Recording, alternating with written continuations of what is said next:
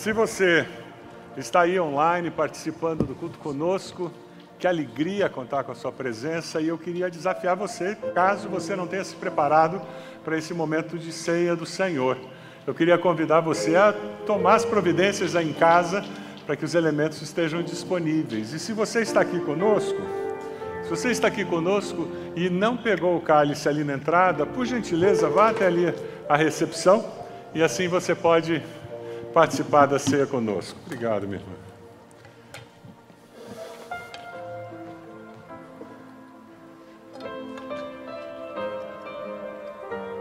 Que privilégio nós podemos nos adaptar e conseguir participar juntos desse momento tão especial de ceia, batismo com o povo de Deus. Se você está vindo pela primeira vez no culto presencial, eu quero dar as boas-vindas e dizer que a alegria volte sempre. O caminho é esse. E logo, logo, essas cadeiras não vão ter todo esse espaço em volta delas, não. Então aproveite essa liberdade de espaço que nós temos hoje. Logo, logo, nós vamos voltar àquela realidade que nós tínhamos antes. Amém? Amém, irmãos. A mensagem de hoje, o tema dela é Pontos Cegos na Vida Cristã. A igreja evangélica no Brasil, ela cresceu numericamente de uma forma maravilhosa nos, nas últimas décadas. Nós temos um percentual significativo da população hoje, mais de trinta por cento da população brasileira. E isso é um grande privilégio que nós temos de viver esse tempo, mas, infelizmente, esse crescimento numérico, ele não foi acompanhado por um crescimento discipular. E nós temos muitas pessoas participando das nossas igrejas que estão com uma cosmovisão pagã por falta de um discipulado. Eles pensam como uma pessoa que não tem Cristo. Eles ainda agem e reagem com os valores daquela vida antes de Cristo. Salvos por Jesus, mas não estão vivendo a plenitude da vida cristã por causa desses pontos cegos. Já aconteceu com você? Está dirigindo o seu carro e você resolve virar para a direita, você dá a sinaleira. Aí quando você vai virar, você leva um susto, porque tinha um carro aonde? No ponto cego das janelas do seu veículo. Já aconteceu com alguém aqui? Levanta a mão se já aconteceu com você. Eu não sou o único, então. O risco de nós termos acidentes por causa dos pontos cegos. Da mesma maneira, na vida com Cristo, existe um risco imenso quando nós não temos essa mudança de cosmovisão pagã, sem Cristo, para uma cosmovisão cristã bíblica. Esses pontos cegos nos impedem de perceber o mover de Deus, o agir de Deus na nossa vida e na sociedade.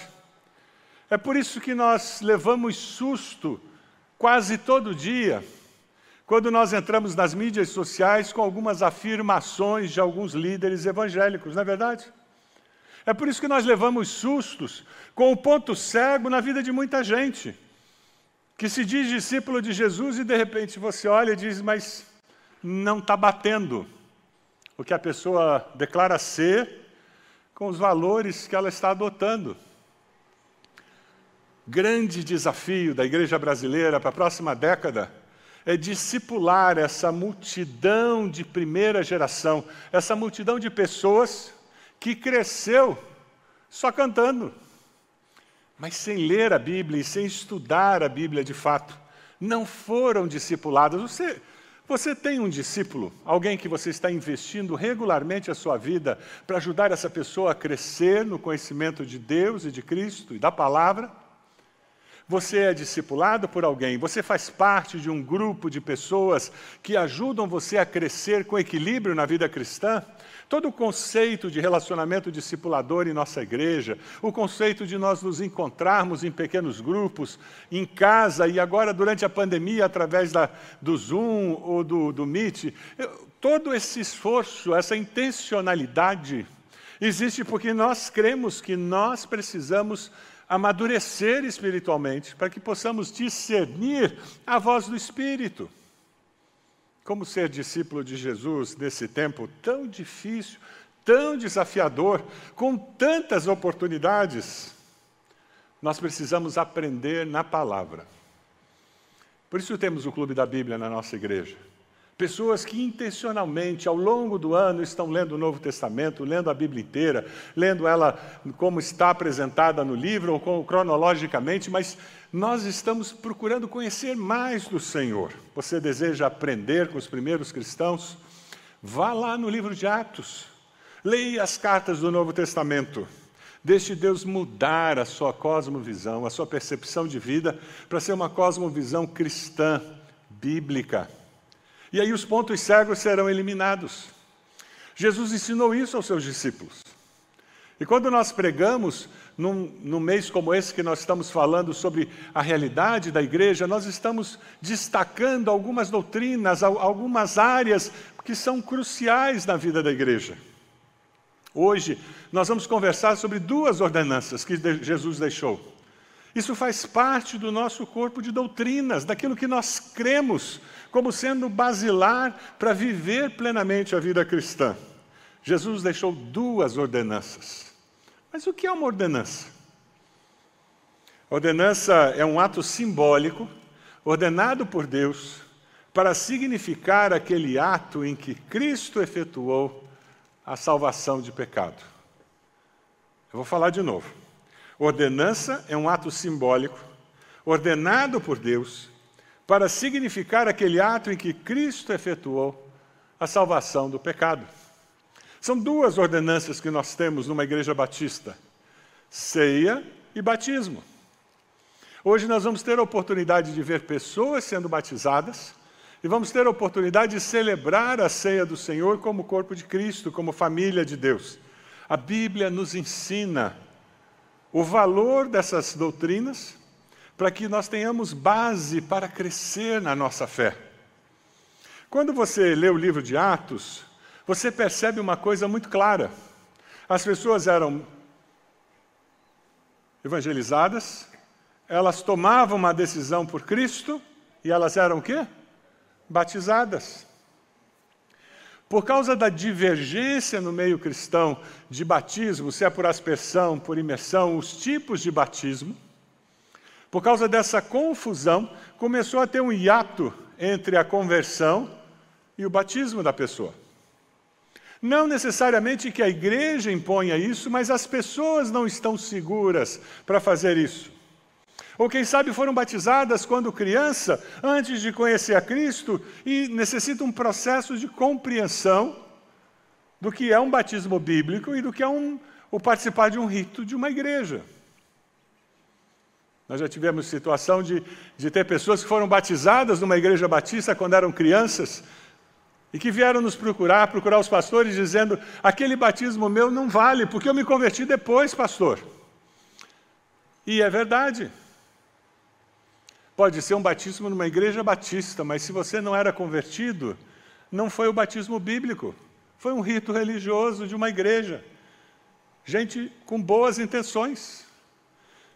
Mas veja, vamos ler juntos alguns textos do livro de Atos, só para nós percebermos essa sequência de quando a pessoa é batizada. Atos dois, quarenta e um, Pedro, no dia de Pentecostes, ele prega, e o que, que o texto nos diz? Vamos lá juntos? Os que aceitaram a mensagem foram, e naquele dia houve um acréscimo. três mil pessoas foram acrescentadas à igreja, mas elas creram e foram o quê? Batizadas. Quando você vai para Atos oito, doze, você vê Filipe em Samaria, e ele está pregando o evangelho. A perseguição fez com que todos saíssem de Jerusalém. No entanto, quando Filipe lhes pregou as boas novas do reino de Deus e do nome de Jesus, creram nele. E o que, que eles foram? Batizados, tanto homens como mulheres. Numa sociedade em que mulher era tratada como objeto, na igreja cristã elas já começavam a ascender, a assumir um lugar digno e um lugar que era delas. Atos oito, trinta e seis a trinta e oito, nós vamos encontrar o mesmo Filipe com o eunuco. Prosseguindo pela estrada, chegaram ao lugar onde havia água, o eunuco disse: olha, aqui há água, que me impede de ser batizado. Disse Filipe: você pode, se crê de todo o coração. O eunuco respondeu: creio que Jesus Cristo é o Filho de Deus. Assim deu ordem para parar a carruagem. Então Filipe e o eunuco desceram à água e Filipe o batizou. Por que que eu devo ser batizado, então? Ele está sempre associado com o crer e obedecer a Jesus em batismo.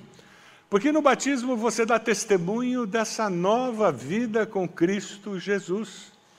Essa é a primeira razão que eu digo porque você deve ser batizado. Ou porque eu fui batizado. Porque nós estamos dando testemunho dessa nova vida. Vamos dizer, segundo Coríntios cinco, dezessete, todos juntos? Vamos lá? Portanto, se alguém está em Cristo, é nova criação. As coisas antigas já passaram, eis que surgiram coisas novas. A Bíblia nos ensina que batismo é o símbolo do nosso compromisso com Cristo. O batismo é um rito de iniciação na vida cristã, no discipulado cristão. Ele é um começo. E nós testemunhamos que aconteceu essa mudança. Existe sim na minha vida um antes e um depois. Existe sim na minha vida um momento em que eu compreendo a mensagem do amor de Deus, eu me arrependo dos meus pecados, eu confesso Jesus como meu Senhor e Salvador, e isso muda a minha percepção de vida. Isso começa a mudar o meu jeito de ser e de viver. E aí você pede o batismo. E Romanos seis, quatro nos fala com muita propriedade. Vamos ler juntos? Portanto, fomos sepultados com ele na morte por meio do batismo, a fim de que, assim como Cristo foi ressuscitado dos mortos, mediante a glória do Pai, também nós vivamos uma vida nova, morto e ressuscitado. Esse é o simbolismo do batismo. É por isso que nós batizamos num tanque, dá todo aquele trabalho para montar o batistério, porque a pessoa tem que ser submergida e depois ela sair da água. Você está vivendo essa nova vida com Jesus, com uma cosmovisão cristã, bíblica? Você tem participado de um processo discipular que tem ajudado você a compreender a palavra de Deus e conhecer mais o Deus da palavra? Você já foi batizado para testemunhar dessa nova vida? Muitas pessoas passam anos entre essa decisão por Cristo e seguir a Jesus através do batismo. Demoram anos para que essa pessoa obedeça a Cristo. E essa pode ser considerada a segunda razão por que nós devemos ser batizados. O texto que vai aparecer na tela, muitos de vocês conhecem de cor. Vamos ler juntos? Então Jesus, vamos lá? Então Jesus aproximou-se deles e disse: foi-me dada toda a autoridade nos céus e na terra. Portanto, vão, façam discípulos de todas as nações, batizando-os em nome do Pai, do Filho e do Espírito Santo, ensinando-os a obedecer a tudo que lhes ordenei. E eu estarei sempre com vocês até o fim dos tempos. Você ensina essa pessoa a obedecer para que essa cosmovisão mude, para que a mente de Cristo possa se tornar real na vida dessa pessoa. Mas você, você obedece a Cristo batizando essa pessoa, depois que ela aceita Cristo. Então, existe uma ordem de Jesus, que a gente faça testemunhas, faça discípulos, e que esses discípulos sejam batizados e aprendam a obedecer. Você já obedeceu a Cristo sendo batizado? Conhecer a Cristo Jesus e não segui-lo através do batismo é desobediência. Conhecer a Cristo Jesus e não segui-lo através do batismo é pecado. Muitos de nós temos dificuldade de perceber isso. Parece como se batismo fosse um acessório opcional. Sabe quando você vai comprar um carro e o vendedor fica tentando empurrar acessórios em você? Tem aquele tapete, mas esse tapete você vai pagar quinhentos reais mais, mas é um tapete especial. Aí bota aquela luz atrás e bota aquele protetor de não sei o quê. Não é assim que acontece quando você vai comprar um carro? Perdão, mas eu não estou oferecendo acessórios para você. Eu estou falando de, de algo que faz parte da experiência cristã, que tem a ver com o processo de aprender a obedecer ao Mestre. Porque se eu não obedeço em coisas tão claras e tão objetivas como o batismo, por que eu vou obedecer nas outras áreas? Se a minha percepção é só religiosa, é só de um rito que eu cumpro, então não existe obediência ao Mestre, ao Senhor. É por isso que a palavra é muito clara quando diz que a pessoa é salva de fato quando ela confessa Jesus como Senhor e Salvador.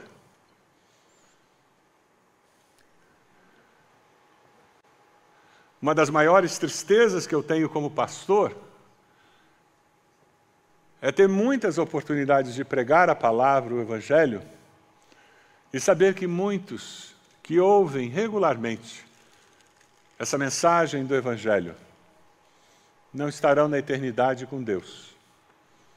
Porque, de fato, só consentiram intelectualmente e nunca chegou no coração aquela mensagem para mudar de fato a vida. Nunca chegou... Nunca saiu da mente e chegou no coração aquela mensagem para aquela pessoa tornar-se discípulo que obedece o Mestre. Essa é uma das tristezas que eu tenho no ministério. É parar atrás do púlpito, ver uma congregação e saber que dali alguns talvez morram sem entender que de fato obedecer a Cristo não é opcional na vida cristã. Obedecer os princípios da palavra não é opcional. É, na realidade, uma maneira de eu comprovar para mim mesmo e para a sociedade que eu nasci de novo. Porque pelos frutos é que o discípulo é conhecido. A minha pergunta é: você já foi batizado para obedecer ao Senhor? Porque quando nós nos batizamos, nós nos identificamos com o nosso Mestre, pela obediência e por fazer o que Ele fez. Pela obediência e por fazer o que Ele fez. Veja lá Marcos capítulo um, nove a onze, vamos ler juntos? Marcos um, de nove a onze. Naquela ocasião, Jesus veio de Nazaré, da Galileia, e foi batizado por João no Jordão. Assim que saiu da água, Jesus viu o céu se abrindo e o Espírito descendo como pomba sobre ele. Então veio dos céus uma voz: Tu és o meu filho amado, em ti me agrado. Você já foi batizado? Há quantos anos atrás? Faz a conta aí na mente. Tem gente aí que vai se perder nas contas. Pode pegar o celular para usar a calculadora. Há quantos anos? Quem foi batizado há menos de dez anos? Levanta a mão aí. Olha lá. Benção. Quem foi batizado entre dez e vinte anos? Levanta a mão. Olha lá. Beleza. Quem foi batizado de vinte a trinta anos? Levanta a mão. Olha lá, que benção. Quem foi batizado há mais de trinta anos atrás? Levanta a mão. Aí eu tenho que levantar a minha também. Olha lá, que coisa boa. Graças a Deus por isso. Aceitar a Cristo e tornar-se seu discípulo significa que eu estou disposto a obedecer, a me identificar com o Mestre. Eu estou disposto a contar para os outros que eu encontrei uma nova vida em Cristo Jesus. Por que você deve ser batizado? Para dar testemunho da fé em Cristo, da nova vida. Você já deu esse testemunho? Você deve ser batizado para obedecer a Cristo. Você deve ser batizado para identificar-se com Jesus como seu discípulo. Fazer aquilo que Cristo fez. Tudo começa com uma decisão pessoal. Uma decisão pessoal consciente, e Deus tem poder para mudar a sua vida. Deus tem poder para lhe dar uma nova vida. Deus tem poder para para que você tome uma decisão ao lado de Jesus. E nesse culto você terá essa oportunidade para começar essa nova vida. Ou quem sabe dizer, chega, eu decido obedecer ao Senhor através do batismo. Veja o que vai acontecer hoje à noite aqui. Vai passar um vídeo agora. Eu conheci através dos meus pais, né? Minha mãe era... Minha avó era evangélica, né? E no decorrer da, da vida, do crescimento, fui passando a palavra de Deus para nós, né? O P G M é importante para mim, pois me dá um suporte para crescimento da vida espiritual, né? Carla, por que você quer se batizar? Porque é um chamado de Deus para minha vida, é um propósito que eu tenho a realizar, né? Ah, foi aqui que eu comecei e aqui que eu me encontrei, então é muito importante para minha vida. Fez parte, faz parte do meu crescimento espiritual e irá fazer para o resto da vida. Eu estou aqui com a Carla e foi um, um privilégio para mim muito grande poder discipular ela. Durante, acho que uns dez encontros virtuais, né, no Zoom, nós estudamos juntos o livro Semente. E o livro Semente tem uma coisa muito legal, que é a devocional diária. E a Carla fazia aquelas devocionais e compartilhava. E foi um tempo de aprendizado para mim, de ver a fé, a alegria, a convicção, a responsabilidade na qual ela, ela fez isso. E hoje eu estou aqui tendo o privilégio de batizá-la, né? Junto da família, junto da igreja, né? Carla, queria que você se virasse para lá, ok? Isso, isso. E eu queria fazer uma pergunta para você diante da igreja.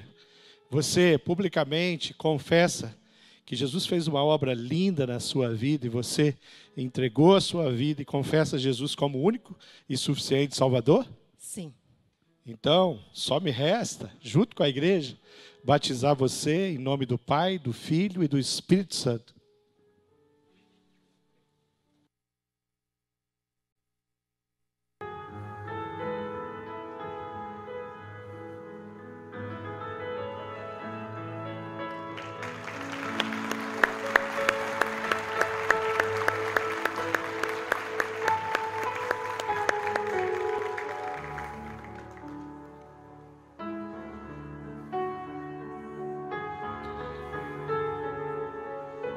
Além da Carla, eu estou aqui com o Val.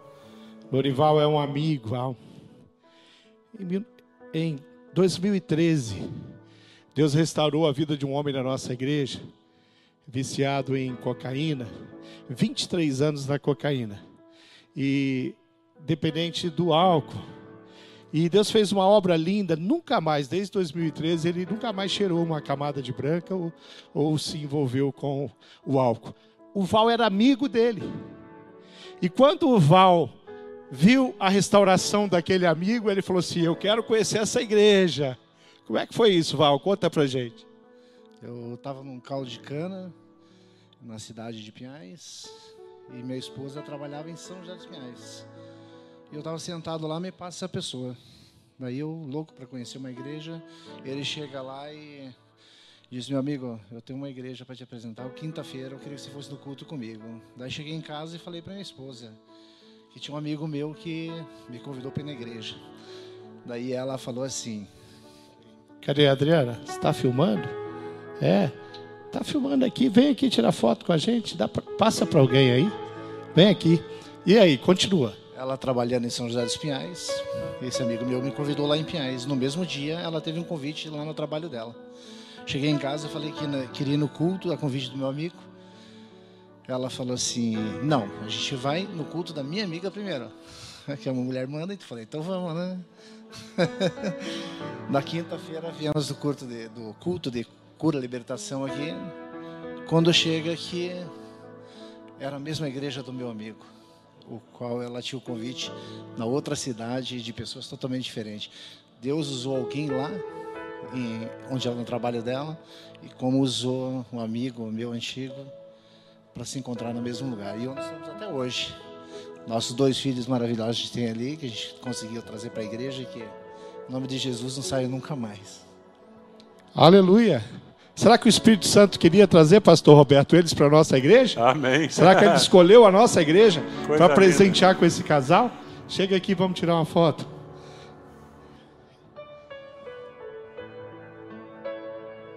Ok.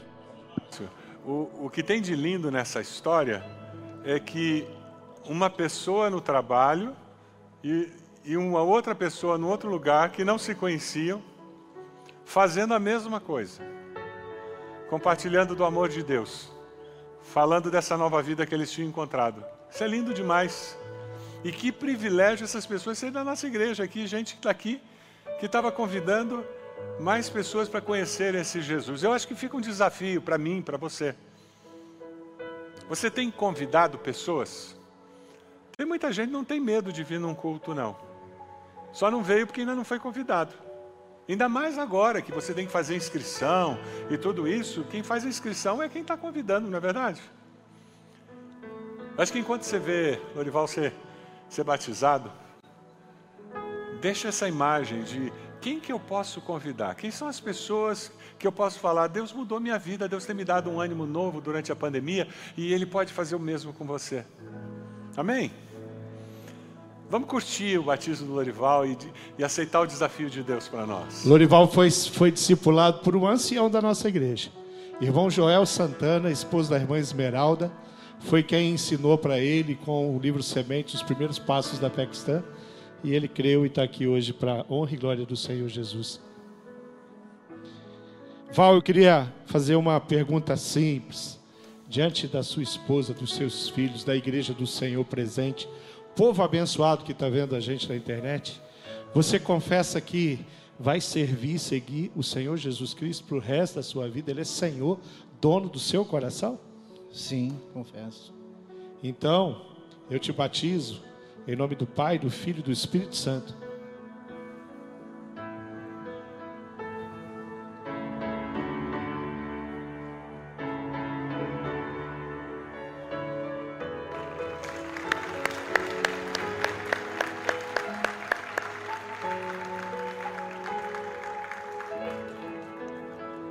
Lindo demais, né? Que privilégio. Se o batismo é um ato simbólico, cheio de significado, é um rito de iniciação, a ceia do Senhor é um ato memorial, cheio de significado também. No batismo nós temos um rito de iniciação na fé, na vida cristã, algo que marca o começo. E na ceia, nós nos lembramos do que Cristo fez por nós. Celebramos do batismo a nova vida eterna aqui nessa vida. E na ceia, celebramos a ressurreição até que Ele venha. É uma ordem do Senhor. Você quer ver? Eu vou ler o texto de Mateus vinte e seis, vinte e seis a trinta, aonde o Senhor Jesus estabelece que nós deveríamos celebrar a ceia. Enquanto comiam, Jesus tomou o pão, deu graças, partiu e deu aos seus discípulos, dizendo: tomem e comam, isto é o meu corpo.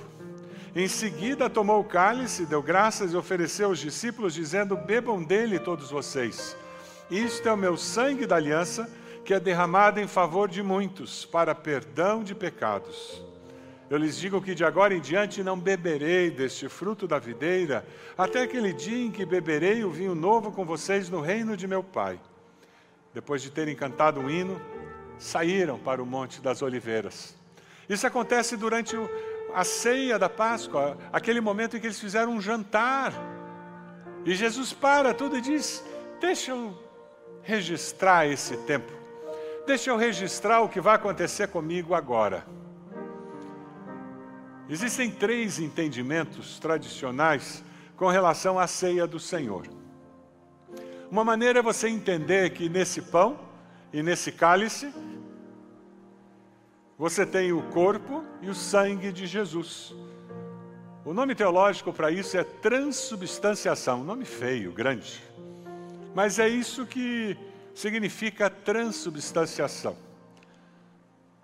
Se você foi criado numa igreja católica, você participou da Eucaristia, e o entendimento é que aquela hóstia, o pão, se torna no corpo de Cristo, e o cálice se torna no vinho de Cristo, no sangue de Cristo.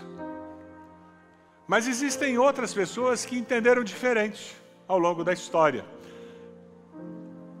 Continua sendo vinho, continua sendo pão, mas contém o corpo de Cristo e o sangue de Cristo. O nome disso é consubstanciação. Contém o corpo e o sangue. E quem acredita dessa maneira não pode deixar de tomar a ceia. Quem acredita dessa maneira, muito comumente, entrega a ceia para crianças. Quando nós moramos na Inglaterra, eu estava dando aula nas faculdades batistas lá, eu visitei várias igrejas que tinham esse entendimento. Ora, se contém o corpo e, e contém a bênção da presença de Jesus, eu vou dar para minhas crianças, porque eu quero que elas tenham essa presença. Porém, existe uma outra maneira de você enxergar a, a ceia do Senhor e esse texto, que é a maneira de você ver como um memorial, um símbolo. O pão continua sendo pão, o cálice continua tendo simplesmente o suco de uva, o vinho, mas isso nos lembra do sangue e isso nos lembra do corpo, moído pelos nossos pecados. A bênção não está nos elementos, a bênção está no coração de quem participa. É por isso que nós recomendamos que apenas aqueles que experimentaram a graça de Deus, o perdão de Deus, que vivem essa nova vida, estão vivendo essa vida em obediência ao Senhor, no batismo e tantas outras coisas, que apenas esse, essas pessoas participem do pão e do cálice. Porque aí sim terá significado, porque aqui dentro eu experimento a bênção de Deus, a presença de Cristo, que o memorial faz. Se você não conheceu a Cristo, ninguém vai impedir que você participe. Mas você vai comer um pão e vai tomar um suco de uva. E sem ter essa experiência de novo nascimento, não tem o mesmo significado. É por isso que nós pedimos que as nossas crianças aguardem. Não o batismo. Aguardem até que elas tenham uma experiência pessoal com Cristo, para que elas possam entender o que está acontecendo. E crianças que crescem no nosso meio, quando elas aceitam a Cristo, qual é a primeira coisa que elas pedem? O batismo. Porque elas não têm aquelas barreiras de quem chega e tenta discernir toda essa confusão com relação à ceia, toda essa confusão com relação ao batismo. Ao participar da ceia do Senhor, eu vejo com os olhos da fé o meu Mestre. Sim, morrendo por mim, para me dar vida. Ao participar da ceia do Senhor, antecipo a alegria da sua volta para me buscar. A ceia olha para o passado, onde Jesus morreu para que nós fôssemos perdoados. Ressuscitou para que nós tivéssemos certeza de vida eterna. A ceia olha para o presente, em que eu tenho consciência dos meus pecados, eu tenho consciência do que eu fui salvo, eu tenho consciência do perdão alcançado na cruz, que atingiu a minha vida. Eu me sinto abraçado pelo amor de Deus, porque eu me tornei filho do Deus Pai. Quando celebramos a ceia do Senhor, nós olhamos para frente, e nós ficamos com a expectativa daquela promessa de que Jesus voltará. E Ele virá para buscar os seus. Você já confessou Jesus como Senhor e Salvador? Eu queria convidar você a participar desse momento tão especial. Você que está aí na internet, pegue os elementos. Eu queria convidar você a abrir a parte onde tem o pão. O pão simboliza o corpo de Jesus. Nos lembra que Ele foi moído pelas nossas iniquidades, pelas minhas, pelas suas iniquidades. Ele levou sobre si o castigo que era nosso. O apóstolo Paulo, falando da ceia, ele diz: pois recebi do Senhor o que também lhes entreguei, que o Senhor Jesus, na noite em que foi traído, tomou o pão E tendo dado graças, partiu e disse: isto é o meu corpo, que é dado em favor de vocês. Façam isto em memória de mim. Você pode fechar seus olhos? Existe algum pecado que precisa ser confessado? Algum ressentimento? Alguma frustração que precisa ser colocada diante de Deus? Existe algo que precisa ser abandonado? Existe algo que precisa ser feito e que você tem adiado? Deus falou com você? Em oração agora, confesse ao Senhor. Experimente a alegria de receber o perdão do Mestre. Tempo seu com o Senhor. Tempo de oração.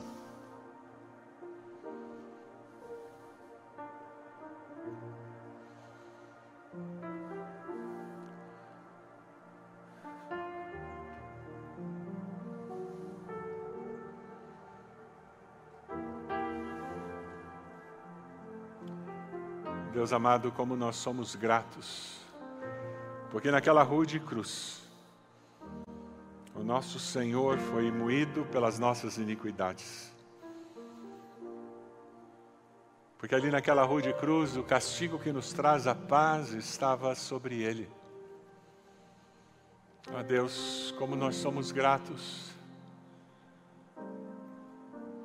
pelo Teu perdão, pelo Teu amor. Obrigado porque o Senhor nos atrai para si através da Tua benignidade. Obrigado porque o Senhor nos abraça e nos acolhe como filhos que retornam ao lar. O Senhor ouviu as orações do Teu povo, Senhor. Com o Teu amor, com a Tua misericórdia, nós confessamos nossos pecados.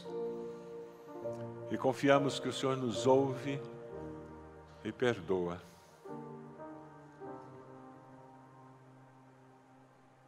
E ao comermos esse pão, nós fazemos para nos lembrar do alto preço pago, para que nós fôssemos perdoados. Em nome de Jesus. Amém. Comamos todos.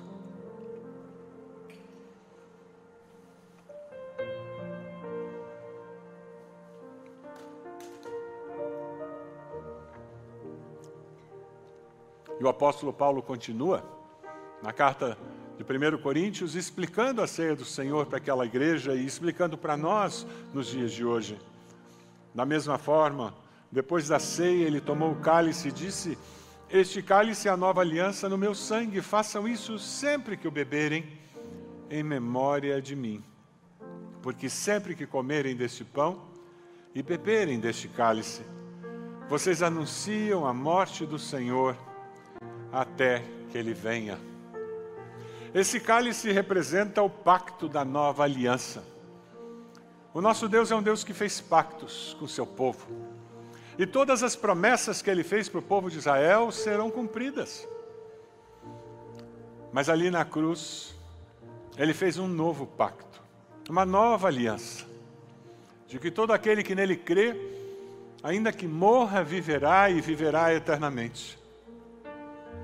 E quando nós tomamos esse cálice, nós lembramos do valor da graça, da graça, favor e merecido que nos alcança, que chega até nós e nos faz entender que nós precisamos nos arrepender dos nossos pecados. O Espírito nos convence do pecado, da justiça e do juízo. Esse novo pacto nos faz lembrar do amor infinito de Deus, do amor incondicional de Deus. Porque Deus prova o seu amor para conosco em que Cristo morreu por nós, sendo nós pecadores. Ele toma a iniciativa e vem na nossa direção oferecendo perdão, oferecendo purificação, porque o sangue de Jesus nos limpa de todo o pecado. Nesse novo relacionamento, nós descobrimos que, se confessarmos os nossos pecados, Ele é fiel e justo para nos perdoar os pecados e para purificar de toda injustiça. Quando nós tomamos esse cálice, nós nos lembramos que nós não somos mais prisioneiros do pecado, da nossa natureza pecaminosa, mas nós vivemos uma nova vida, perdoados, libertos, para experimentar aquela vida que Jesus tinha preparado para mim e para você. Você está vivendo com liberdade? Jesus disse: conhecereis a verdade, e a verdade vos libertará. Quem sabe o que você precisa dizer para Deus agora é: Senhor, me liberte desse pecado, me liberte desse hábito que me afasta do Senhor, me liberte, Senhor, dessa amizade que me impede de ter uma comunhão maior com o Senhor, me liberte, Senhor, desses desejos que vivem na minha mente. Você pode fechar seus olhos mais uma vez? Um tempo seu com o Senhor, dizendo: Senhor, eu quero que esse sangue, que é simbolizado pelo cálice, com poder, transforme a minha vida, me liberte daquilo que me prende, me impede de ter uma cosmovisão cristã bíblica, uma percepção cristã bíblica da realidade. Diga a Deus: eu estou aqui, Senhor. Diga a Deus: eu quero andar em novidade de vida. Senhor, essa é a nossa oração. Nós queremos andar em novidade de vida, libertos do pecado. Ó Deus, não queremos pecar de novo aquele mesmo pecado, Deus. Nós não queremos que Satanás jogue no nosso rosto as nossas falhas, os nossos erros, porque nós não estamos permitindo que o poder do Teu Espírito entre na nossa vida e produza novidade de vida. Vem nos acudir, Senhor. Nós nos colocamos no Teu altar, nós nos consagramos ao Senhor. Lembramos do sangue que foi derramado, que molhou aquele solo em Jerusalém. O sangue precioso de Cristo Jesus, Senhor nosso, Salvador nosso. Em nome de Jesus nós oramos. Amém. Tomemos todos.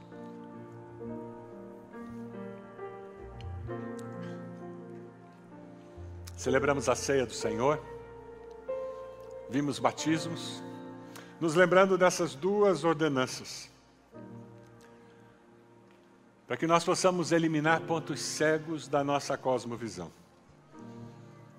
A ceia e o batismo devem trazer três coisas à nossa mente. A primeira, do que nós fomos perdoados, perdoados dos nossos pecados.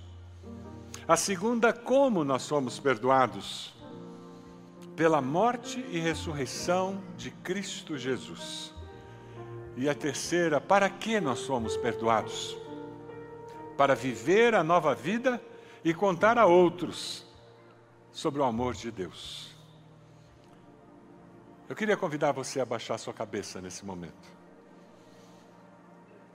Você já confessou Jesus como Senhor e Salvador? Se você ainda não fez, eu queria desafiar você, eu queria convidar você a repetir onde você está uma oração dizendo: Senhor meu Deus, eu peço perdão pelos meus pecados. Eu reconheço que Jesus morreu e ressuscitou para me dar perdão e vida eterna. Eu confesso.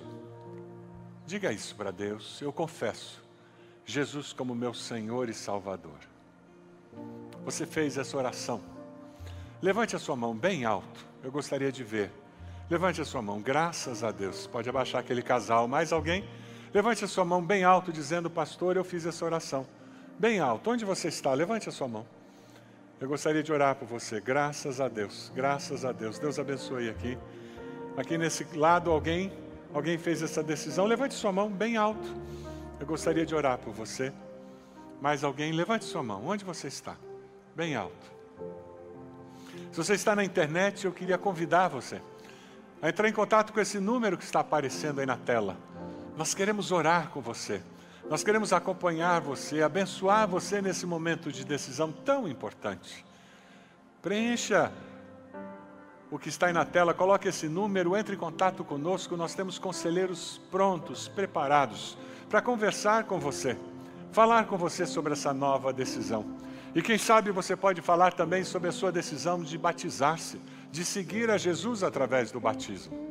Coloque isso aí no chat, quem sabe, ou ali naquele telefone que está à disposição. Você está aqui e ainda não seguiu ao Senhor através do batismo e decidiu hoje: eu quero me batizar, eu quero começar um processo, eu quero, eu quero seguir a Jesus como, como alguém que obedece. Levante sua mão se você está decidindo se batizar. Levante sua mão, onde você está?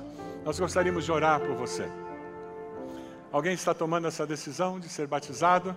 Levante a sua mão bem alto, onde você está? Vamos ficar de pé, nós vamos cantar. Enquanto nós cantamos, eu queria convidar você que levantou a sua mão a vir aqui à frente. Nós gostaríamos de orar com você, gostaríamos de dar uma lembrança desse momento tão especial que aconteceu na sua vida. Vem aqui, saia do seu lugar, vem até aqui, nós queremos orar por você. Isso, pode chegar, nós temos conselheiros aqui que vão orar por você. Enquanto nós cantamos, saia do seu lugar e chegue aqui, nós queremos orar por você.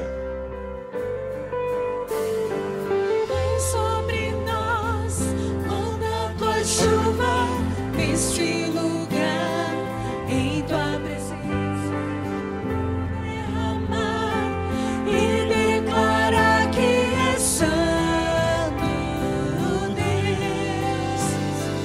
O som dos céus vamos ouvir, sopra teu vento suave hoje aqui.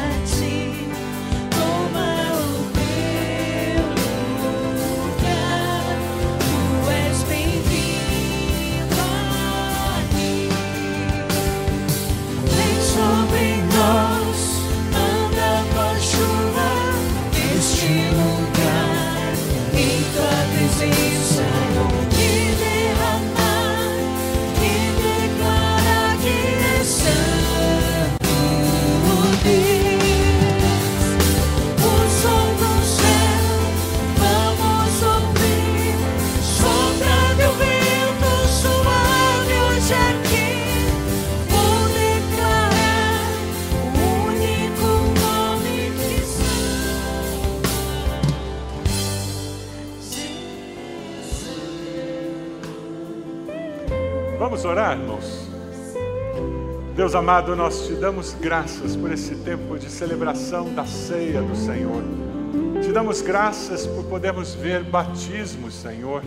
Confirma no coração desses irmãos queridos que foram batizados o valor da obediência, que eles continuem crescendo na fé, que eles amadureçam na sua experiência de fé, Senhor.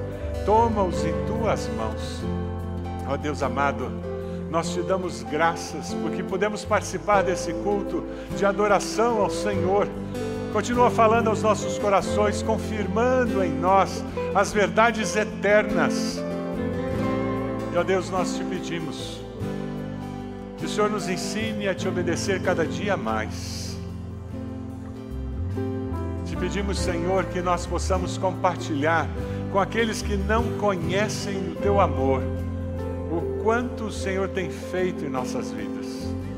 Nós queremos dar evidência do poder do Senhor na nossa vida, na nossa família. Pedimos oportunidades durante essa semana, Deus, para conversarmos com pessoas e falarmos do teu grande amor para elas. Oramos, Senhor, por aqueles que estão participando desse culto online e pedimos a bênção do Senhor lá na casa de cada um deles, e que durante essa semana eles percebam o teu grande amor, e que pessoas que entrem em contato com cada um deles, com cada um de nós, percebam o teu grande amor. Abençoa, Deus, esses irmãos e irmãs que vieram à frente tomando uma decisão, movidos pelo teu Santo Espírito. Ó Deus amado, continua falando ao coração deles. E nós te pedimos que nós, como igreja, possamos ser bênção na vida desses amados. É a nossa oração, no nome de Jesus. Amém, Senhor. Amém.